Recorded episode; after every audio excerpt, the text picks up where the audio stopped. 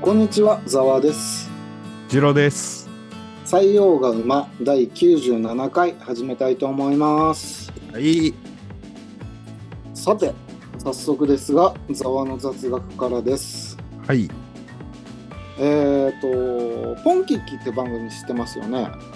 はい。存じ上げております。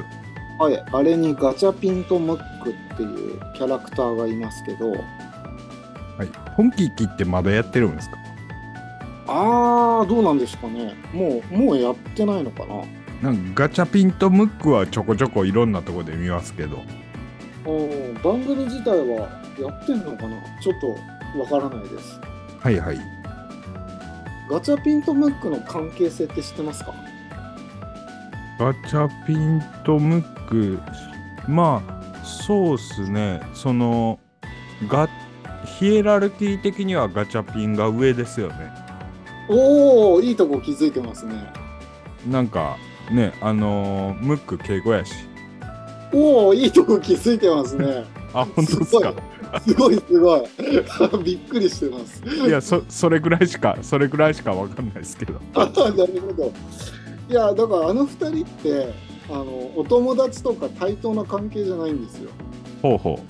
う。うん、実はあの二人は師弟関係にありましてあそうなの 師弟関係なのそうなんですよあのガッチャピンが師匠ではいあの僕が弟子なんですねはでさっきジロちゃんも言ってましたけどその、う番組中であうんムックは常に敬語なんですよガチャピンに対して、うんでガチャピンはムックに対して敬語は話さないんですうんねでさらに言うとですね、えーとガチャピンの顔っていうのはうんあのビートルズのポール・マッカートニーをモデルにしてるらしいんですねああそうなんやでムックの顔はジョン・レノンをモデルにしてるらしいですはあなるほどはいでここはビートルズサイドに許可を得てんのか得てないのかは知りませんはいはいであとはムックは雪男の設定らしいんですけどああはいはいあのヘリコプターみたいのつけてんじゃないですか頭にはいあれってあの日本で活動するのに暑いんであれが回って体を冷やすためらしいですえー、なるほどあーでもすごいいい線いってましたね今日は うんいやああそうっすか いやありがとうございますでもヒエラルムックそのガチャピンはあのなんていうんですか結構カジュアルに喋るじゃないですかはいはいはいはいでもムックは「何々ですぞ」とかなんかこうねそうあの ーなんていうか研究者というか教授というかなんかそんな感じの博士みたいな喋り方やからまさか師弟関係やとは思わんかっなんかね、あの番組放送の直後らへんは結構もっとはっきりした師弟関係だったらしいですけど、た。あなんか徐々に分かんなくなっていったらしいですね。うん、そもそもあの二人はいつからいるんですかねちょっとそこまで調べ てないです。うんまあ、なでるもほど誰もが知ってるキャラクターですよね。まあ多分はい。うん大事ですかいいです。いやーなんかちょっと僕のが驚きま した。観察力に驚いてね。いやいやいや、あ、そうですか。ありがとうございます。えー本日は何かありますかねそうですね。えーっと、ちょっと一つ IT ニュースを、おお、IT ニュース。えーっと、分散型 SNS って知ってます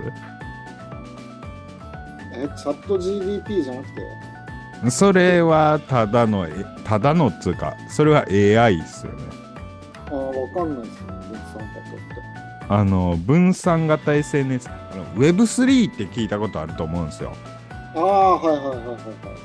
今これからは Web3 やぞと。はい。確か、えっと Web1 が、えーまあインターネット聡明期の頃で Web2 はあーなんかプラットフォームができたあたりでで SNS とかも発達してきましたってのが Web2 かな。うんうんで Web3 はなんか分散型 なんかあのプラットフォームのない Web の世界みたいな。あーそうであの、S、SNS って Twitter とか Facebook とかインスタとかいろいろあるじゃないですかはいはいはいはいいやあれってプラットフォームがあるじゃないですかうんツイッター社とか、えーフェあー今メメタ社とかはいはまあその SNS じゃないかもやけどアマゾンとか、えー、アップルとかでっかいこう企業がありますよね。いうんまあそういうとこに依存しない分散型の SNS っうんていうのがあーありましてそれで結構いろいろいろんな分散型 SNS っていうのが出ててまあ使ってる人は使ってるんでしょうけどうんでその中でえーっと分散型 SNS ブルースカイっていうのが出てきましてブルースカイ聞いたことないわこれツイッターにそっくりなんですね。あーほうほうほうほうでえっ、とまあこれ実はあの元ツイッター社のあのジャック・ドーシーさんほううんあの人が本気で取り組んでる次世代 SNS らしいんですよはいはいはいでえっとですねベータ版が今 Apple Store でダウンロードできるんですけど、おーおほうほうほうえーただねこれなんか招待制であのーすぐには使えないんですよあのほう招待招待おーとなんかそのまずそのアプリブルースカイブルースカイソーシャルかな正式ははいでそのブルースカイを、えーまあ、ダウンロードしましてでその後、メールアドレスを登録してウェイティングリストに追加しなきゃいけないんですよ自分のメールアドレスをうんうんそれであのウェイティングが回ってきたらその招待メールみたいのが来てでそれで使えるようになるっていうもんみたいですねあーまだ出たばっかみたいなんですけどほうほうほうほうまああのーほら、えー去年かな一昨年かあのトランプさんがこのフェイスブックとか追い出されたみたいな話があったじゃないですかほうああそうですねはいそうそうそうそうあれでいろいろ物議を醸し出したじゃないですかそうですね発言の時期そうそうそうそう発言の自由的なところででそういうのもあってそのえーイーロン・マスクさんがツイッター社をなんか買収してもっと自由ななんかあの SNS をみたいなことをおっしゃってたのかなうんでジャック・ドーシーさんもまあそんな感じなんかなそれでもっと自由な真の分散型の SNS を作ろうとしてはるらしいんですようんうーんなるほどねはいあの紹介制って結構広まらないんだよね多分うん、まあ招待制って多分ベータ版やからなんじゃないかなだからままだあのーなんつうんですかベータ版やからあのー本ちゃんじゃないというかああなるほどねお試し的なねあのそうかそうかまあ世の中に反してですねはい僕はもう本当に SNS 離れしようってすごい強く思ってるんですよはいはいは あのこれはこれはダメだとなんかもうな何が面白いのかっていうかなんて言うんだろうな金持ちが金持ち自慢したりなんか可愛い女の子が可愛さ自慢したりいはいこんなことで自分の時間をもう1秒たりとも奪われたくないと思思いまして、まあ そうっすかもうもうなんか本当に SNS 離れしようって見てます。まあ正直僕もあんま自分からは投稿しないんですけどなんていうか結構主に情報収集とかに僕使ってますねまあまあね、あのいいいい記事とかもあるからね。まあいい記事とかもあるしあのまあその記事の内容が合ってるか間違ってるかは置いておいて最新の情報がやっぱりネットニュースとかよりも最新のニュースがこう手に入るからああはいそうそうそうあとあれですわあのいろんな意見が見れるからそれはそれで勉強になるなとも思うしはいああなるほどそう僕はもうちょっと離れようかと思ってますね。やっあぱりそうですか まあまあそれはどっちでもいいんですけどであのちょっとさらにこのジャック・ドーシーさんが結構なんかやっぱこの人先進的なことを考えてましてあーなんかもう Web3 どころではないとあのその Web3 ってその分散型でそのなんて言うんですか中央集権的な感じじゃなくて本当に自由やみたいなことを言うてますけども結局そのそのジャック・ドーシーさん曰く、えー誰も所持することがない分散型であるはずの Web3 ですけども、えー結局はすでにそのベンチャーキャピタル、まあ、投資会社の持ち物になってしまってますよと言うてはるんですね。えーで現状の仮想通貨とかその Web3 に批判的な意見を発信してはったんですね。で Web3 じゃないと Web5 やと。おお飛んだね随分。そうどんなよないよ。いいそう4はどこ行ったんやって思ったんやけどまあそれについてはなんか書いてなかったからあれなんですけどまあそのジャック・ドーシーさん曰く Web5 こそ真の分散型インターネットやと言うてはるらしいですあー分散型。そうどう考えてもさ、うん開発者がいて、うんその開発にお金を出す投資家がいてってなってくると、うん真の分散とはみたいになっちゃうじゃんね。でもまあ僕も全然詳しいこと本当ど素人やから分かんないんですけどそのもうなんていうんですか自走できるようにしちゃえばいいんじゃないのかなそのもうそなんか。作り手の手を離れるみたいななんか怖いわ。マザーネットみたいのが出てくる。まあそうっすねあのそれが果たして人間にとっていい社会かどうかっていうのはとりあえず置いておいてあはいーそうかそうかまあそんなそんな SNS が、あのーリリースされるみされてますよとベータ版が、なるほどね。はい、僕も僕もちょっと好奇心であのウェイティングリストに入れましたあ、本当。はそっか。面白いですか。いやいやいやウェイティングリストに入れただけなんでまだ使えないですかあー、そうかそうらそうそうか。うーん、僕の方からは軽くですね。えっ、と自転車がはいまあひヘルメットが努力義務化されたじゃないですか。4月からあーうんでまあ結構ヘルメット今売れてるらしいんですよ。らしいですねで僕うん個人的なことを言えばあの、うん全くヘルメットする気ないんですね僕は。はいそうですはいでまあ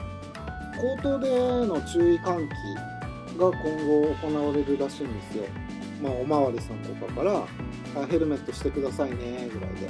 まあ、罰則も何もないんですけどえー、だ る悪いじゃないですか。うんまあはいである記者があのフリーの記者だったと思うんですけどはい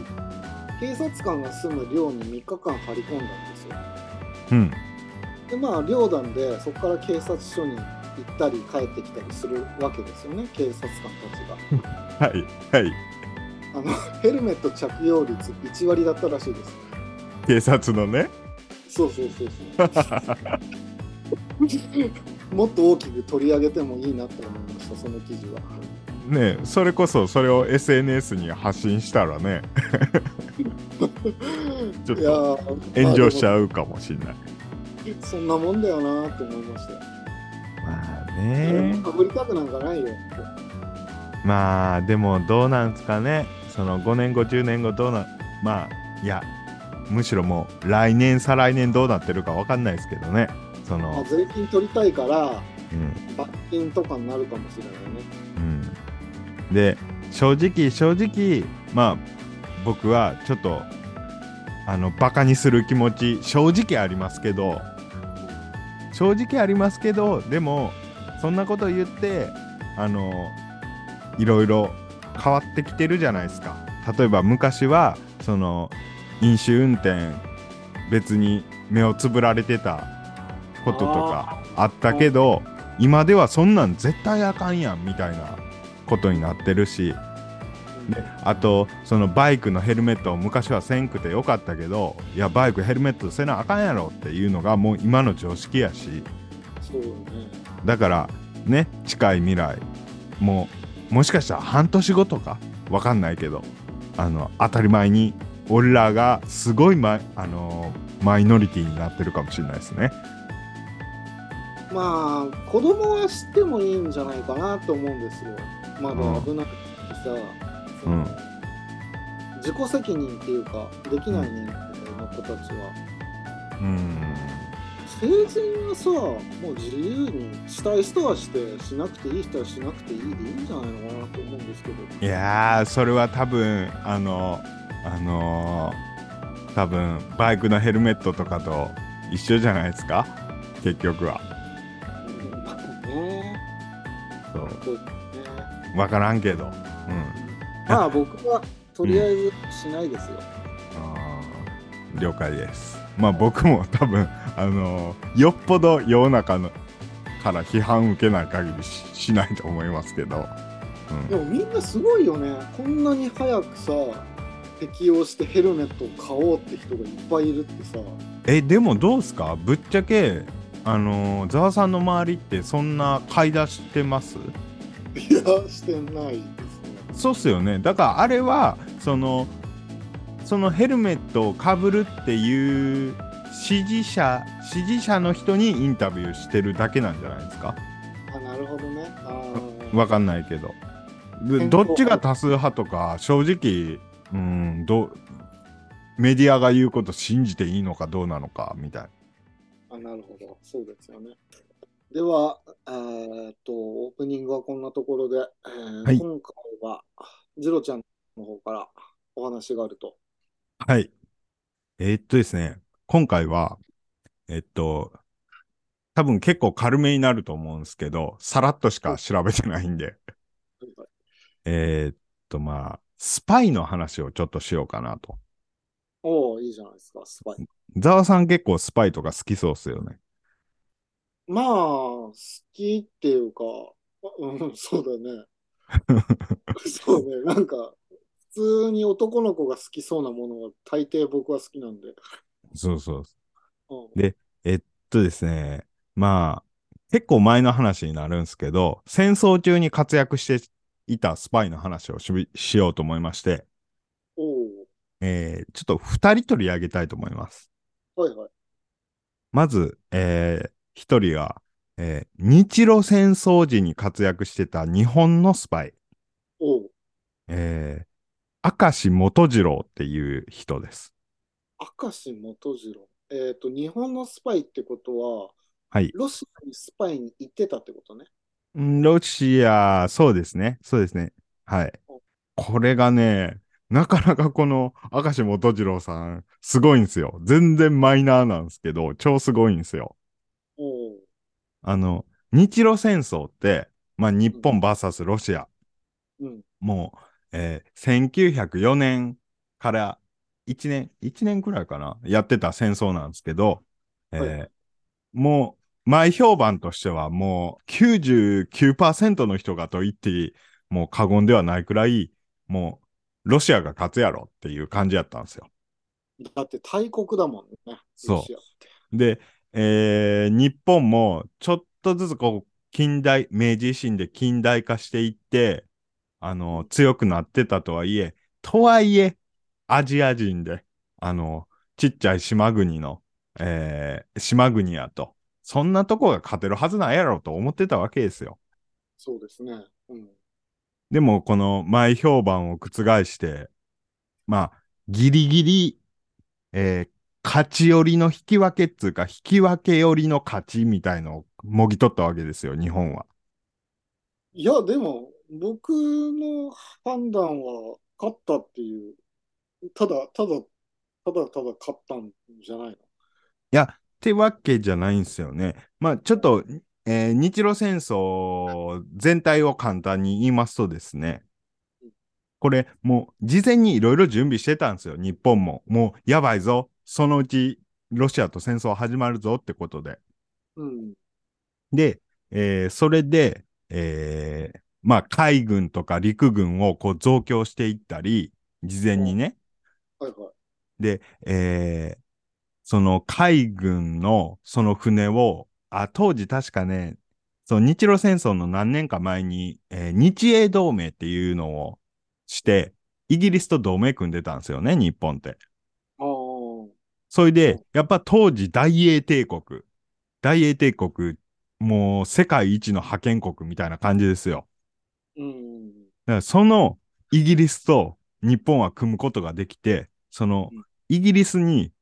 あのーその、まあ、軍艦を作ってもらったんですよ。ああ、はあはあはあはあ。それも超でかかったみたいですね。なるほど。うんいくつか勝てた要因が大きくあるんですけど、その、まあ、軍隊を増強できたっていうのとですね、金策。金策か。うんそう、お金がやっぱそんなないから、すごいお金かかるから、戦争って。はいだから、あの、高橋コレキヨって方が、もう世界中回ってお金かき集めてきたんですよ。その国債を売って。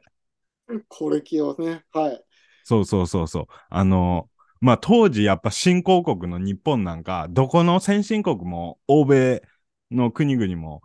ほとんど信用して、あまあ、あの、頑張ればみたいな感じやったんやけど、そんな中でもう、コレキヨさんがすごい頑張って頑張って国債を売りまくって、あのそれでお金をゲットできたっていうのもあるんですよね。すごいですね、これ気をさん。そう。えーあと、金子健太郎っていう人がいるんですけど、この人が当時のアメリカの大統領と、確かハーバードかどっかで同期やったんですよ。優秀すぎないですか。 そうそう。こう明治政府のね、人らってすげえ優秀やったんですよ。すごいね。で、あのーその戦争が末期になると、これそろそろ講和、講和をせんと日本軍やばいぞっていうことで、このアメリカ大統領を説得しに行って、なんていうの、仲介人みたいのをやってもらうとかいう説得をしたり、うんあと、あのーその実際の和平交渉で小村寿太郎って人が、あのーほぼほぼ結果だけ見ると引き分けなんやけど、ほぼ勝ち、勝えーほぼ勝ちに等しい感じに持っていったんですよ。ああ、はいはいはい。そう。だからこの、えー軍隊の増強と、えー金策と、あとうんアメリカ大統領の説得と、あと和平交渉、あーあ、ともう一つ裏面工作、まあ、諜報活動ですね。ああ、はいはいはい。まあ、この、え5つかな、大きい勝因は。ああ、えー明石元次郎さん、こう、日露戦争になりますと、えーロシアにスパイとして送り込まれるわけなんですけど、えーうん当時のロシアって、えーロマノフ王朝やったわけなんですけども、おーほうほうほうほう。もうね、当時結構ガタガタやったんですよ。あ、そうなんだ。。そう何かっつうと、こう、もう、えー世界的にっつうか、もうヨーロッパの中で、こう、国民国家っていう、あのーシステムというか、OS が、こう、もう広がってたわけですよ。うん。まあ、これ、ちょっと、あの、話すと長くなるんですけど、そのフランス革命とかがあって、やっぱこう、国民、あの、我々はフランス人なんや、ってうん。思ったわけですよ、フランスの人たちは。うんで、そのフランス軍が超強かったんですよ。ああ、そうなんだ。そうそう。やっぱへりえ一つの目的を、あの、集団みんなが持つ。うん。で、国を守らなきゃっていう意識。やっぱそういうのがあると、その国ってすごい強いわけですよねうん。だってそれまでは、こう、もう民衆は搾取されるだけで、なんであんな偉そうにしてる貴族のために頑張って戦争してなあかんねんって感じじゃないですか。はいはいはいはい。でも、あのやっぱみんな平等みたいになって、えーっと、なんて言うんですか。僕たちの国は僕たちが守らなきゃっていうテンションやと、やっぱ強さ違うじゃないですか。士気が全然違うじゃないですか。ああ、はいはい。そうですね。だから、その国民国家が超強いっていうことで、あのイギリスとか、えーまあドイツとか、えーうんまあ当時はプロイセンかな、えーうんとか、あのまあ、こう、えーいくつかの国が、こう、国民国家を採用していくわけですよ。ああ、はいはい。でも、そんな中で、ロシアっていうのは、王朝な、王朝を維持してたんですね。ああ、なるほどね。ああ、うんうんうんうんうん。そうそうそう。それで、当時のロシアって、やっぱりこう、反政府組織とかが結構いっぱい出てきてたりして、うん。あの、フィン、今のフィンランドなんかも、その、ソ連に、あ、ソ連じゃない、ロシアに対抗する組織とか、レジスタンスみたいのがあったりして、うんで、まあ、結構ガタガタやったんですよね。はいはい。で、この明石元次郎さんは、その人たちをこう支援するんですよ。ああ、なるほどね。ああ、はいはいはいはい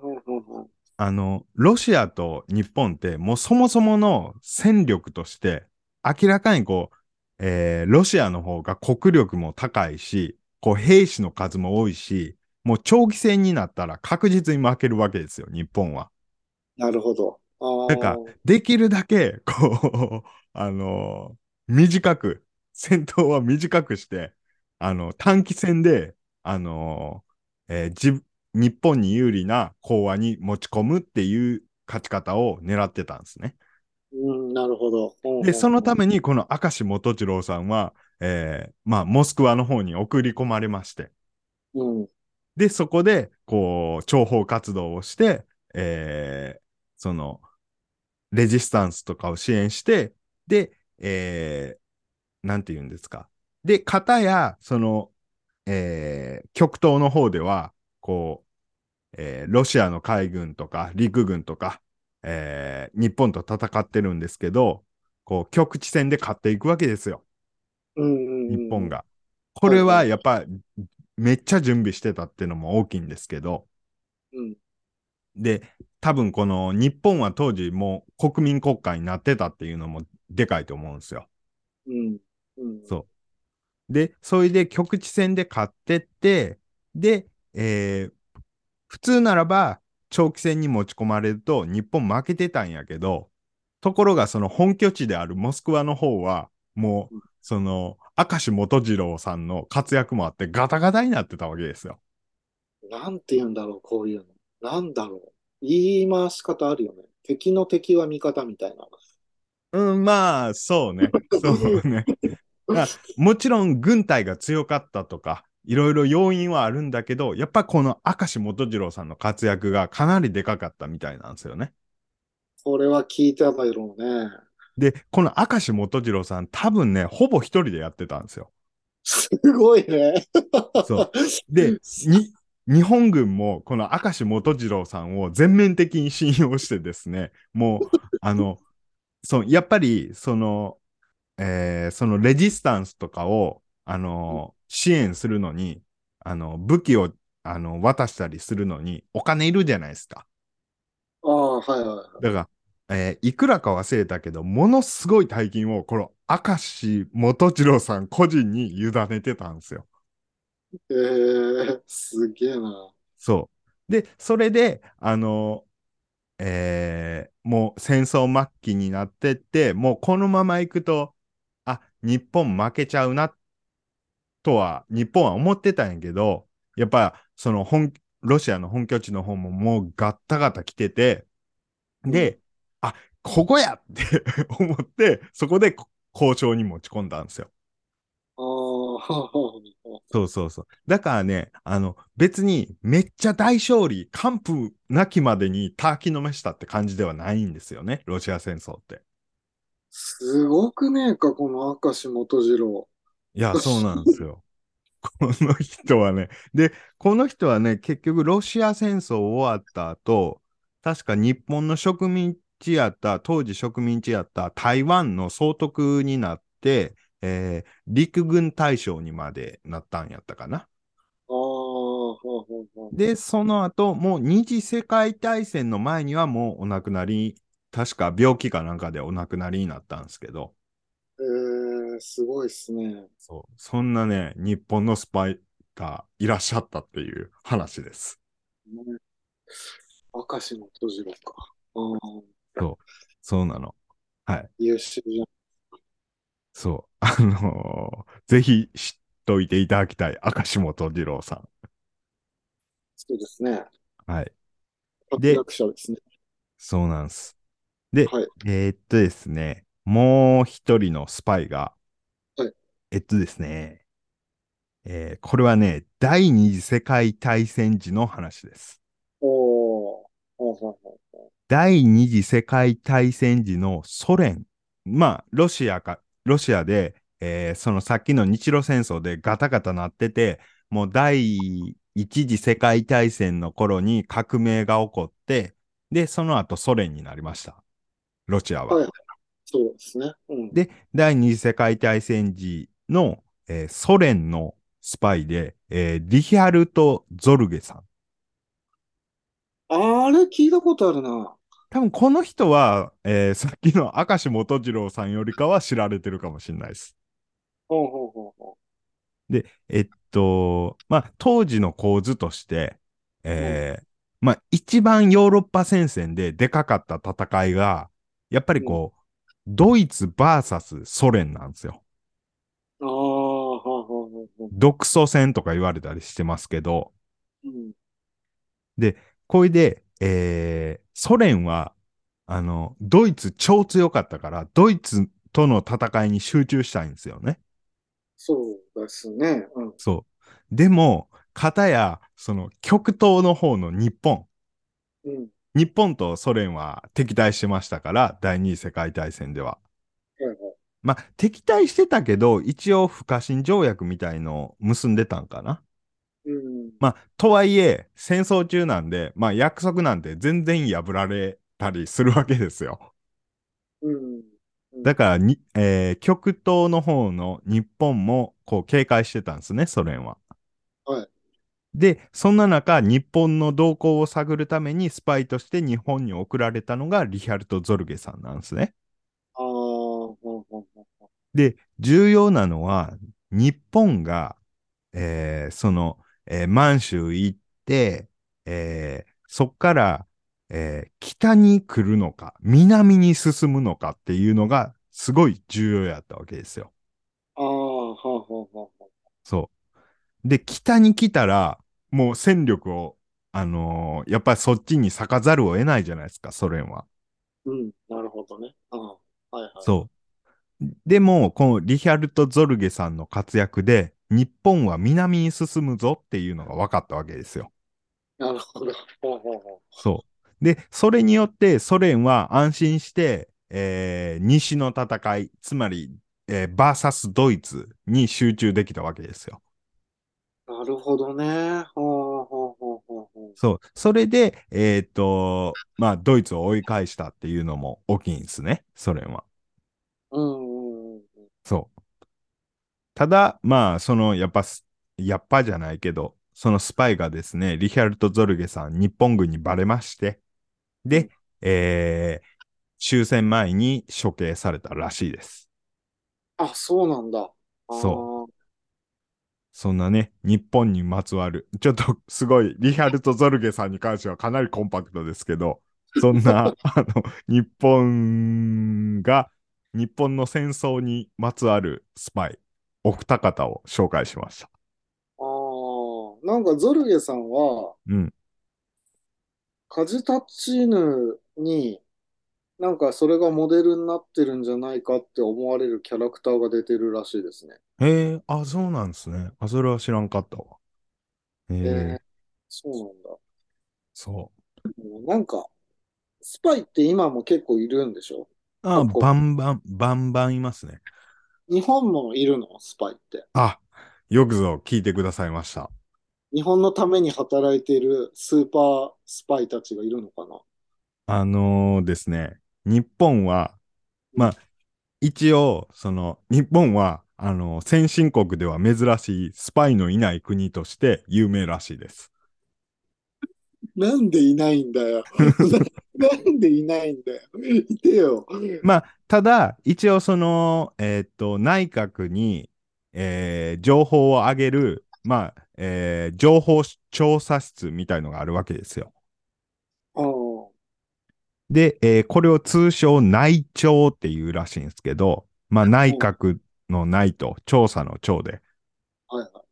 い。で、その下に公安調査庁っていうのがあるんですね。公安ね。はい。はい。で、もっと言うと、えー外務省付けで、えー国際情報統,、えー統括官組織っていうのもありまして、えーもっと言うと,、えーと、警察庁の警備局っていうのがあります。なるほど。 で、あと、まあ、防衛省もいますよね。一応、こあう、対外的な、そういう、あのー防衛する人たちは。でい、や、で、うんで、そう一応、一応ですね、そのうん警察庁の警備局っていうのが、えー国内の外国からのスパイを見張ったり、て摘発したり、えーするらしいです。できんのか本当に。うん。そうなんですよ。あと、やっぱスパイに関するちゃんとした法律が日本って未だにないんですね。えーああだから、例えばスパイとして摘発したりできても、確かね、裁けないんじゃなかったかな。あの、国外退去さすぐらいしか確かできんかったんじゃなかったかな。 それ、実質、 お国に何もしないで返しちゃうってことでしょ まあ、もう来んなよって感じで。 その人がたくさん情報を持っていようが何しようが。まあね。まあ、だから日本はね、ざる、ざるって言われてますよね。いや、だ から、ないってことにしといて、うん。本当はいるんじゃないのかな。ああ、そう。それは正直、まあ、あのー現状では、まあ、都市伝説レベルなんでしょうけど、まあ、そうですね。いるかもしんないですね。あと、その、さっき言った、えー公安と、あと、その、外務省付けの組織と、えーっと、あと防衛省。えーこの3つに関しては、海外の大使館などにも派遣されてるんですね。うん。ああ、ほうほうほうで、そこでいろんな情報を収集したりしてるらしいんですよ。うんうんうんだから、まあ、もしかしたら、その人たちもスパイチックなことをしてるかもしれないですよね。ああ、なるほどね。はい。で、まあ、表向きには、まあ、スパイのいない国とされてますね。ひどい話じゃないですか。まあ、わかんないですけどね。やっぱ我々一般市民が、そんなね、国家機密の、に、えーやっぱりリーチするのは難しいですから。うーん、まあ逆もにスパイはされ放題なわけでしょまあ、と言われてますね。ああ、なるほどな。だから、こう、もう本当ノーガード状態ですよね。うーん。でどもうにかしてわかるよ。まあ、でもね、わかんないですけどね、本当に。下手なこと言えないけど、まあ、俺いつも下手なことばっかり言ってるけど、あのうん、いるかもしんない。もしかしたら、あの、口外してないだけで。そうね。はいはいそはう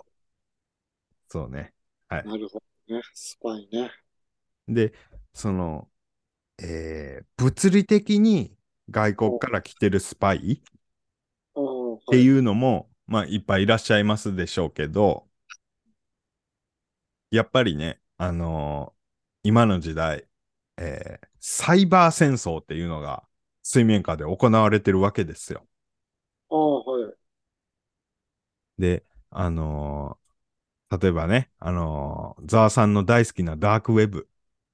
いや、だから、うん、触れたくはないけどね。なんか、もう毎日チェックしてるらしいですけども。そんなにパソコン強くないよ、わしは。ああ、そうですか。ダークウェブってなんとなく知ってありますよね。まあまあ、わかりますよ。で、あの、ダークウェブにアクセスするには、えー、TOA っていうブラウザーが必要やっていうのはご存知ですかああ、なんかいろいろよ、うんな、なんとなく。そう。で、この TOA っていうその ブラウザーの中では、まあ、すごいことがいろいろ、いろんな取引がされてるわけですよ。うん、うん、うんうん。例えば、ハッカー同士が仲間を募ったり、あと、いろんなものを、いろんな商売をしてあったりするわけですね。この、えー違法な取引。まあ、例えば麻薬とか、偽造パスポートとか、あと児童ポルノの提供とか、まあ、それこそ多分人の臓器とか、人、人自身とかも売ったりしてるんでしょうね、多分。うわー、ひどいね。もう、だってあれですよね、ダークウェブって、その、普段我々が見てる、えーインターネットの情報量のもう何倍もうーん、の、まあ、あの情報があるんですよね。そうですね。うん。うん、うんで、あのー話戻りますと、そういうそのダークウェブを使ってハッカーたちが情報を交換共有したりしてるんですね。うん。うん、はいはいはい。で、そういうハッカーたちが、もう、当たり前のように、 あの、いろいろ情報を抜き取ったりしてるわけですよ。おー、ほうほう。はい。で、あのーそういうハッカーに依頼したりしてるのか、どうなのか、あのー本当下手なことは言えないんですけど、まあ、事例を挙げますとですね、うん。ちょっと日本の事例は僕が調べた中にちょっと入ってないんですけども、はいえーっとね、えー2016、2000、2010年か。2010年の話なんですけど、うん。イランが、えーっと、えー核燃料施設っていうのがあったんですね。イランに。はいはい。で、それに危機感を感じた、えー米国がですね、アメリカがですね、あのーまあ、すごい複雑なマルウェア。うんマルウェアわかりますああ、まあまあまあまあまあ。まあ、悪意ある不正プログラムと言われてますけど、そのマルウェアを使って、えーそのイランの核燃料施設を破壊したんですね。破壊って、そのボーンっていう破壊ではないと思うけど、おー、ほうほう。核燃料施設はオフラインやったらしいんですよ。うん。ネットには繋がってなかったんですけど、そのうん、出入りする業者かなんかに、えーっと、なんか USB を、あの、所持させてですね。ああ、ほうほで、その業者も、その USB が米国から回ってきたもんやって知らないわけですよ。う。ああ、ほうほう。で、そのまま、その核燃料施設入って、なんかシステムの不具合とかを調べたりしてたんかな。それで、あの、その核燃料施設の PC かなんかに挿してもて、それでウイルスがバーって入って、ボンみたいな。おー、なるほどね。とか、まあ、それは結構十何年前やから、結構古いんですけども、あとは、あのまあ結構有名な話ですけど、大統領、えーアメリカの大統領選挙。うん。でですね、えーえーアメリカの民主党がですね、えーある組織から、えーマルウェアを仕掛けられまして、おー、ほうほうほう。、で、あのーいろんな情報を奪われまして、ああ、はいはい。で、それでもう選挙がわちゃわちゃーってなってもたみたいな。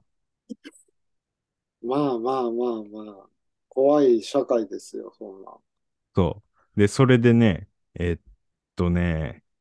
えー、いつやったかな、2016年のえー G20 っていうサミットがあったんす。あ、G20 サミットがあったんですけど、2016年に。はいはい。そのサミットの場で、あ、結局さっきのごめんなさい。あの、サイバー攻撃してたのは、あの、調べていくと、ロシアやったっぽいんですね。ああ、なるほど。うん。で、それで、あの、その G20 のサミットの場で、あの、当時のアメリカの大統領はオバマさん。ああ、はいはい。オバマさんが、そのサミットの中で、こう、プーチン大統領に直接詰め寄ったらしいんですよ。あ、そそう。こう、オバマさんは身長185センチ、プーチンさんは170センチ。で、オバマさん、そのプーチンさんに見下ろすように、ちょっと写真見たんですけど、かなり険しい表情で見下ろしてるんですよ。う。そんなさ、うんそんな大統領同士がやったってしょうがないじゃん。いや、ただ、その支持してるのがプーチンさんって思ってるんじゃないですかああ、なるほどね。そう、なんかそれを匂わせるようなことをプーチンさんも言言ってはったんですよ。うん。で、そのオバマさんが、そのプーチンさんに、あの、こう詰め寄ったらしいんですね。えーうんオバマさんが、えー何をしているのか分かってる。止めないとどうなっても知らないぞって脅したんですよね。恫喝したんですね。いや、ありますね、オバマさん。で、プーチンさんもちろん負けません。証拠を出せと反論しましたと。うん。で、さらには、アメリカかってロシアの内政に干渉してるやないかって反論したんですよ。おお。そう。あ、そう。で、実際、アメリカもそれまでロシアに対してサイバー攻撃をしてたらしいんですよ。やってんじゃんかよ。そう。だからね、あのーあんまニュ日本ではニュースにならないですけど、こうもう、やってるんですよ、みんな。どっちもどっちだな。なるほどな。そう。もうね、バトってるんですよ、マジで。いろんなとこが。ほんまに。でももう本当に IT 関係は日本は遅れてるなって感じるわ。うーん、そうね。もしかしたらそれもあえてかもしれんけど。 なるほど。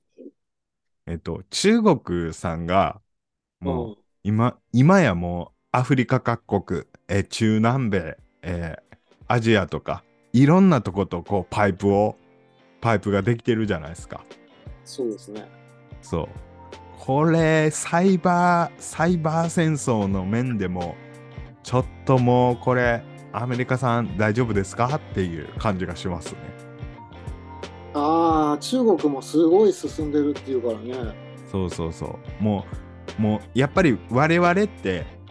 あの生まれた時からやっぱアメリカは大国アメリカは世界ナンバーワンの国みたいなイメージがあるじゃないですかうん。でもやっぱ歴史長い歴史で見るとまあ言うても新興国なわけですようん。これねもしかしたらね本当にアメリカさんもうあの世界一の座からあの追い落とされるかもしれないですねうーんまあ中国は共産党だからかうん、なんかその辺がまた強いよねそうあのもうトップのね あのそうそうトップダウンで決めれるからねうん、うん、そうなんだよねそ